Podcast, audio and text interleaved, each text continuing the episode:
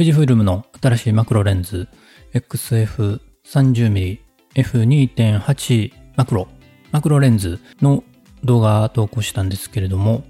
その後また写真を見返してみて気づいた点を少しお話ししてみたいんですが、ピント面の話ですね。いろいろね撮ってみたんですけれども、まあちょっと離れて撮る場合ねのピント面、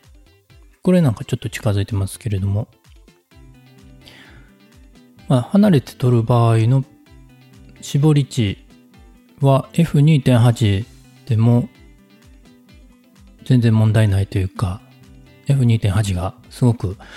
いい感じなボケ方をするなぁと思ったんですけれども、ちょっと近づくとね、これも エフにてんはち でもみじの葉っぱを撮影した分なんですけれども、結構ねピント面が薄くてね、 エフにてんはち ではちょっとぼんやりした感じになるので、もう少し絞ってあげる方がいいのかなと思いました。 エフよん なのか、もうちょっと エフごてんろく とかね、その上なのかちょっとわからないですけれども、近づいた近づいて撮影するとき、まあマクロレンズ的にね、えー、撮るときに、これも エフにてんはち で撮影した分なんですけれども、まあ、せっかく画角が広いのでね、背景も入ってくるんですけれども、ちょっともうちょっと見えてきてもいいのかなと思うので、これもねもうちょっと絞ってあげた方がいいんじゃないかなというふうに思いました。で、えっと、例えばですが、これね、これは エフよん です。まあかなり近づきすぎてね、レンズの影が見えてるぐらい近づいてるんですけれども、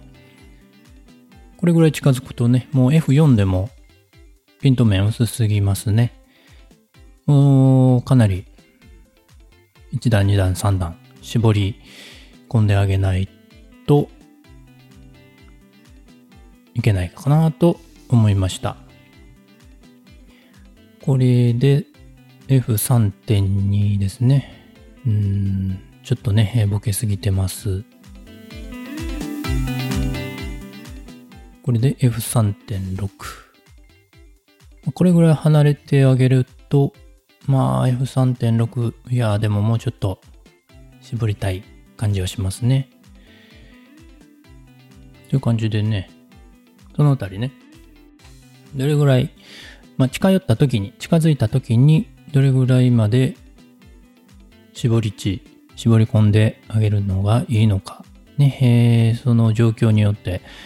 えー、いろいろ変わるとは思いますけれども、ちょっと今後ね、えー、このレンズエックスエフさんじゅうミリ のマクロを使ってみて、近づいた時の F 値どのあたりがいいのか、あどれぐらいまで絞るとどうなるのかというのをねちょっと探ってみて、またお伝えできればなと思います。